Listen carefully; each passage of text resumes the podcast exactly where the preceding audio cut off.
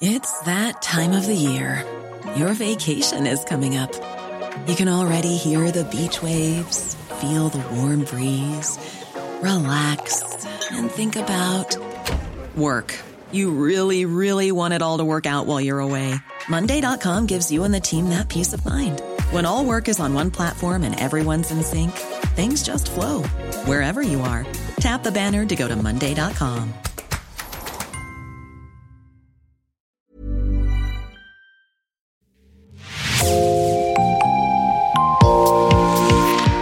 Bonjour et bienvenue dans Podcasting, l'actu dans la poche, le podcast quotidien d'actualité du Grand Sud-Ouest. Chaque jour, suivez-nous à la découverte de l'information régionale avec les journalistes et chroniqueurs du territoire.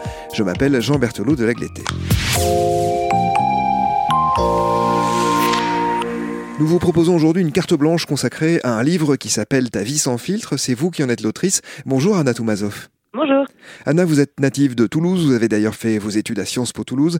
Vous êtes militante féministe et vous avez notamment lancé le hashtag double peine, entre autres avec Constance Villanova, Constance que nous avions reçue à ce sujet dans Podcasting. Anna, avec vous, nous allons donc évoquer cette fois ce drôle de petit dictionnaire qui vient de sortir aux éditions Mango Jeunesse, Ta vie sans filtre.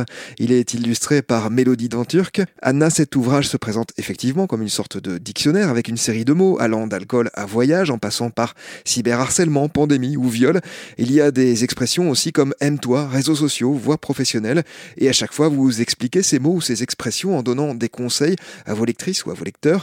Anna, comment décririez-vous ce petit dictionnaire? Alors, c'est un dictionnaire qui a hum, pour objectif en fait de proposer une alternative euh, à tous les dictionnaires euh, des filles ou des ados qu'on a pu avoir euh, durant les décennies passées où il y avait parfois des choses un peu rétrogrades et surtout un ton toujours très autoritaire, je crois, parce qu'en fait c'était vraiment écrit par des adultes et par des parents en fait à destination des ados et moi je trouvais intéressant avec la proximité en âge euh, que je peux avoir avec eux bon même si euh, effectivement je ne suis plus une ado mais j'ai une dizaine d'années de plus qu'eux je trouvais ça bien de pouvoir faire un ouvrage beaucoup plus proche des conseils concrets qu'on donnerait dans la vraie vie en me servant un peu euh, du côté grande sœur et de mes expériences pas si lointaines de ce que c'est que traverser cet âge et tous ces, ces errements possibles. Justement, à qui vous adressez-vous? À quel type d'adolescent ou d'adolescente vous adressez-vous dans cet ouvrage? On a vraiment l'impression que c'est le livre que vous auriez aimé lire adolescente. C'est ce que j'ai ressenti en tout cas en lisant votre avant-propos notamment. Ouais, mais c'est, franchement c'est exactement le cas en fait. Euh, l'idée c'était vraiment de fournir des conseils très concrets, un peu comme euh, dans l'univers des jeux vidéo, on dirait des cheat codes, c'est-à-dire des petites astuces qui permettent de passer plus vite au niveau supérieur. Et en fait là l'idée c'est pas de priver évidemment les ados de leurs expériences, c'est juste de leur dire bon ben voilà Là, ce que je peux te dire, c'est que ça, euh, sur tel point, par exemple, tu es en train de douter, tu te demandes si tu fais les bons choix, tu te demandes si tu fais les bonnes choses, tu te demandes si c'est normal. Et en fait, oui, ne t'inquiète pas, je te le dis comme je l'aurais dit à ma petite sœur, eh bien voici comment euh, outrepasser ce problème ou comment euh, maximiser ton expérience de telle ou telle chose. C'est vraiment ça l'idée. Et effectivement, j'ai écrit le bouquin que j'aurais aimé lire euh, plus jeune. Et je vais aller plus loin parce que je sais que ça a été très bien reçu aussi, ce livre, par ma tranche d'âge et même par des potes plus âgés qui peuvent avoir 35, euh, 40 ans. En fait, c'est un peu les conseils de bon sens qu'on connaît tous et toutes, mais qui sont toujours agréables à rappeler. Et ça peut être aussi bien sur l'amour que la santé mentale, etc. Et ça ressemble en fait tout à fait à des discussions qu'on peut avoir entre nous euh, à un coin de table ou au téléphone quand quelqu'un dans notre entourage rencontre un problème. Et je trouvais ça assez intéressant euh, de mettre un peu tout ce bon sens populaire sur, sur, sur toutes les différentes choses qu'on peut vivre dans la vie et qui peuvent parfois nous faire douter et le mettre au niveau des adolescentes et adolescents. Gold teeth and a curse for this town are all in my mouth.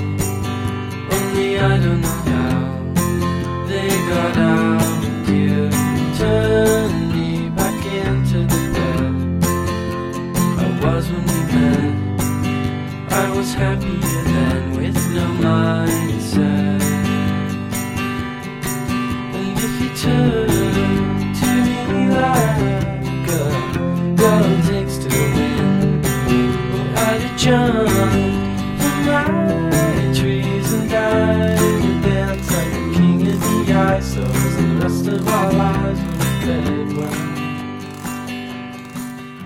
Anna, on va revenir sur le contenu hein, de vos définitions, mais d'abord un mot sur les mots eux-mêmes. Comment vous les avez choisis, ces mots que vous expliquez dans ce dictionnaire? En fait, c'est très simple. J'ai fait une très très longue liste de toutes les choses de la vie, tout simplement toutes les, les, choses sur lesquelles on peut se poser des questions. Enfin, donc, voilà, on a pris du temps évidemment. J'y revenais tout le temps à cette liste, etc.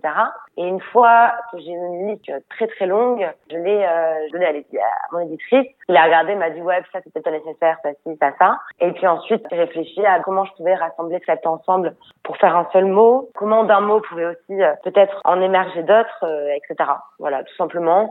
Donc j'ai recoupé. Il y a des mots qui sont tellement importants qu'en fait ils n'ont même pas une entrée dévolue, mais ils sont partout. C'est-à-dire par exemple, euh, je pense au mot consentement. On m'a demandé plusieurs fois pourquoi il n'y avait pas le mot consentement clairement explicité comme une entrée du dictionnaire dans l'ouvrage. Et en fait, c'est parce que consentement, on le retrouve dans énormément de chapitres. C'est la même chose pour harcèlement. On a cyberharcèlement, on a harcèlement de rue, mais on n'a pas un mot sur le harcèlement parce que ça revient tout le temps. Voilà. Et à l'inverse, après, j'ai choisi parfois de rassembler des notions ensemble. Par exemple, santé mentale, j'ai fait le choix de pas distinguer euh, toutes les problématiques de santé mentale telles que la bipolarité ou la schizophrénie, de pas les différencier de d'autres troubles comme euh, l'angoisse, euh, la dépression, etc. Et de tout mettre ensemble au sein d'un package santé mentale qui parlerait aussi évidemment de l'importance d'aller consulter des psys. Donc voilà, ça a été ça a été tout un cheminement et euh, on y arrivait. Et comment avez-vous travaillé ensuite pour choisir vos mots à vous, ce qui explique, ce qui conseille, car on imagine que vous les avez évidemment pesés avec soin, ces mots, et ils ont d'ailleurs été relus par une psychiatre, hein, c'est ça? Tout à fait. C'est extrêmement important pour moi de parler euh, évidemment au maximum de toutes les thématiques de santé mentale. Donc évidemment, il y en a de très évidentes auxquelles on peut penser, mais il y a aussi, euh, par exemple, les troubles alimentaires, il y a la, la question de la confiance, etc. Ça, pour moi, c'était tous des chapitres où je savais avoir une expérience à partager là-dessus. Je savais aussi avoir l'expérience de tout le dialogue que je peux avoir sur mes pages avec euh, ma communauté. Maintenant, je ne suis pas psy, je n'ai pas les diplômes nécessaires. Il était très important pour moi que le discours que je tienne soit absolument limpide et exact. Là, c'est plus une question d'opinion. Il fallait que ce soit parfaitement exact pour aiguiller les ados dans exactement euh, le bon sens. Donc effectivement, j'ai tenu à ce que ce soit relu par des, par des professionnels de santé mentale. Et j'ajoute à cela que ça a été aussi relu par ce qu'on appelle un sensitive reader qui avait pour but de vérifier qu'il n'y avait pas euh, dans le dictionnaire de propos euh, racistes, euh, LGBT-phobes, sexistes, etc. Anna, prenons l'exemple du mot argent. L'argent des autres ne te concerne pas. L'argent n'est pas tout. Gère ton argent sans culpabiliser. Gagne ton propre argent. Voilà les quatre conseils principaux hein, que vous donnez, que vous développez. Vous n'avez pas eu peur, en rédigeant ce livre, d'apparaître parfois comme moralisatrice, de donner des leçons de vie auxquelles les plus jeunes ne sont pas forcément sensibles? Non, je crois que bah, typiquement la question de l'argent c'est intéressant parce que tous les jeunes ne vont pas y être sensibles. Mais tous les jeunes concernés vraiment par le problème comprendront. C'est-à-dire que par exemple, j'ai pris les différences sociales entre les ados. Peut-être qu'un adolescent qui vient d'un milieu social euh, assez aisé ou riche euh, ne va pas forcément comprendre et se sentir concerné. Par contre, je crois que tout adolescent issu d'une classe populaire ou en tout cas évoluant avec d'autres ados ayant plus de moyens que lui comprendra très très bien ces phrases et peut-être que ça pourra lui faire du bien. J'ai pas voulu faire comme si ce, livre était parfaitement objectif. C'est pour ça que j'ai choisi de faire un avant-propos où j'ai mis beaucoup de moi. Je sais pas à quel point on peut se rendre compte que l'avant-propos est assez intime. C'est pour annoncer la couleur dès le début. Voilà, c'est un angle sur plein de choses. Maintenant, euh, je crois que tous les conseils mutualisent euh, toute une somme d'expériences, de discussions et de lectures euh, que j'ai pu faire et avoir. Ça reste parfois de, de l'opinion. Je pars à l'aventure dans mon dictionnaire la je m'attarde sur bordure, amère et brousse. Il y a là de quoi passer une vie entre amour et zoophilie. Je vois page 267 des cache-pots, des cache-nez, des cachets. Alors nous sommes là aussi dans Podcasting pour essayer de comprendre le travail d'écriture. Comment avez-vous travaillé pour adapter votre écriture au public que vous souhaitez toucher? Sur Instagram, j'essaie d'avoir des propos euh, assez simples parce que j'ai toujours eu euh, pour but de vulgariser les notions dont je parle. C'est-à-dire vraiment de les rendre accessibles à quelqu'un qui n'est pas sensibilisé. Il faut parler de façon très très claire. Et c'est vrai que j'avoue que initialement j'aime beaucoup écrire et j'ai un style d'écriture assez empoulé, un peu trop lourd. Et du coup, là, ça fait tout un travail de me dire, voilà, il faut que tu fasses des phrases courtes, très compréhensibles. Donc, c'est quelque chose, en fait, que je pouvais pas la faire de l'écriture, euh, disons, automatique, où vraiment euh, le stylo coule, etc. Il fallait vraiment que je réfléchisse. Et en fait, ce qui était intéressant, c'est que je faisais déjà une réflexion en écrivant pour adopter une écriture épicène, c'est-à-dire une écriture neutre. J'ai fait le choix de ne pas utiliser l'écriture inclusive, mais par contre, je voulais que euh, chaque phrase puisse parler à tout le monde. C'est pour ça que j'ai fait euh, beaucoup de tournures de phrases, j'utilise les personnes, les gens qui, etc. Donc il y avait déjà un exercice mental pendant le processus d'écriture. Du coup, pour moi, le fait de rajouter, voilà, en plus, il faut faire des phrases simples, ça n'a pas été une difficulté. Épicène, qui est une forme hein, d'écriture inclusive où l'on va utiliser des mots neutres et non pas euh, marqués masculin ou féminin. Vous avez le sentiment que l'ouvrage euh, que vous avez écrit est un ouvrage féministe? Oui, je crois. En fait, c'est assez intéressant parce qu'il y a une partie de mon travail qui est évidemment un féminisme très militant et très revendicatif, euh, au travers d'hashtags ou qui portent une certaine violence. On parle de thématiques extrêmement graves qui sont les violences sexuelles, thématiques qui m'ont parfois opposé directement à des grandes institutions, des grandes entreprises ou même récemment des instances gouvernementales, avec succès puisqu'on a pu obtenir des réformes. Et là, c'est vrai que je m'étais dit, bon, bah, là, ce sera quelque chose de beaucoup moins militant, ce sera quelque chose de doux, etc. Et au final, ce qu'on voit, enfin en tout cas moi, ce qui me fait plaisir, c'est que je reviens presque à, à mes bases de, de, travail, qui était donc mon but premier, c'était vraiment la vulgarisation. Je crois que ce livre, c'est un moyen aussi de détourner, d'avoir une forme de militantisme, parce que par exemple, je sais pas si vous avez eu l'occasion de, de, lire le chapitre qui a trait aux émotions. Dans les émotions, je crois que le fait d'aller dire euh, que euh, une femme a le droit d'être en colère et un homme a le droit d'être triste, je crois que c'est là, par exemple, quelque chose d'intime, mais de parfaitement politique. En fait, c'est extrêmement politique et c'est extrêmement militant, en fait, finalement, c'est d'aller essayer de dégenrer un petit peu les choses et de rappeler que chacun a le droit à ses faiblesses chacun a le droit à ses forces et à ses emportements et à ses passions. Voilà, après tous les propos euh, sur l'argent, tous les propos sur l'écologie et tout. Je crois que sans être trop ouvertement revendicatif, j'ai essayé d'avoir euh, le juste milieu entre discrétion et liberté pour le lecteur ou la lectrice et euh, positionnement quand même pour euh, un petit peu évidemment orienté vers moi je pense.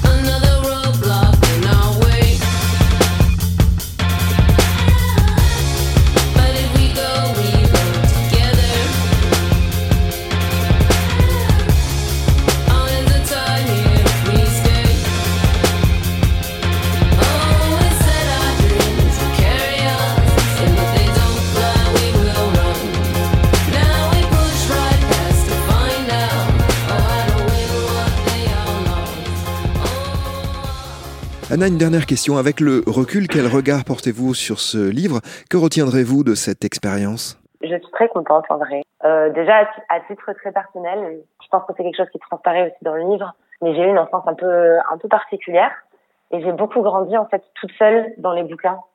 Et du coup, très honnêtement, et ça c'est je pense que justement c'est une émotion qu'on peut retrouver dans la dans l'avant-propos. C'est assez fou pour moi bah, d'un jour réaliser que un j'étais plus toute seule et que surtout bah, c'était mon livre là qui allait sortir et que d'autres personnes allaient pouvoir lire et surtout qui allait pouvoir faire du bien à d'autres personnes, à d'autres jeunes. C'est assez beau et je crois que c'est surtout ça que que je retiens et qui me rend très heureuse, c'est que on est dans des périodes où je crois que ça doit être vraiment difficile de grandir honnêtement. Déjà, je sais que c'est pas facile d'être vingtenaire actuellement, mais adolescent, adolescente ou enfant, je sais pas imaginer parce que il y a énormément d'incertitudes et voilà, il y a à la fois les problèmes sanitaires, les problèmes économiques, les problèmes géopolitiques. Je crois qu'on a besoin de, de bulles, un peu de, de douceur. Et ce livre, il a vraiment été conçu pour être un peu, euh, qui à la fois ça fait grande sœur, mais aussi même pour des gens de mon âge ou plus âgés, même s'ils sont pas de base le public cible. Voilà, je sais que c'est une cible que ça a beaucoup touché aussi. Peut-être être un peu cette épaule qui vient euh, bah, un peu nous consoler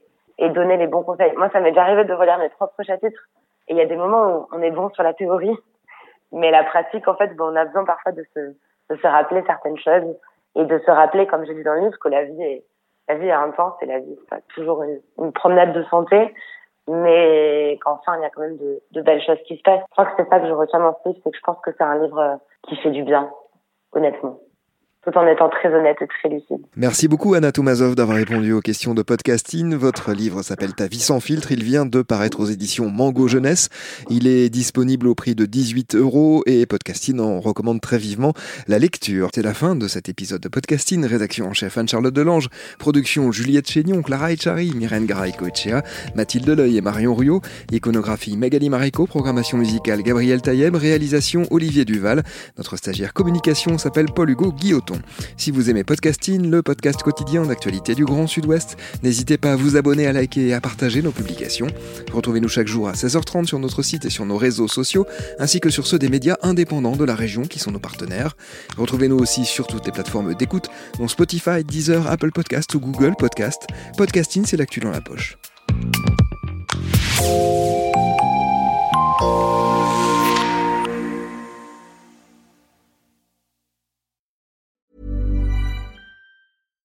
When you make decisions for your company, you look for the no-brainers. And if you have a lot of mailing to do, stamps.com is the ultimate no-brainer. It streamlines your processes to make your business more efficient, which makes you less busy. Mail checks, invoices, legal documents, and everything you need to keep your business running with stamps.com.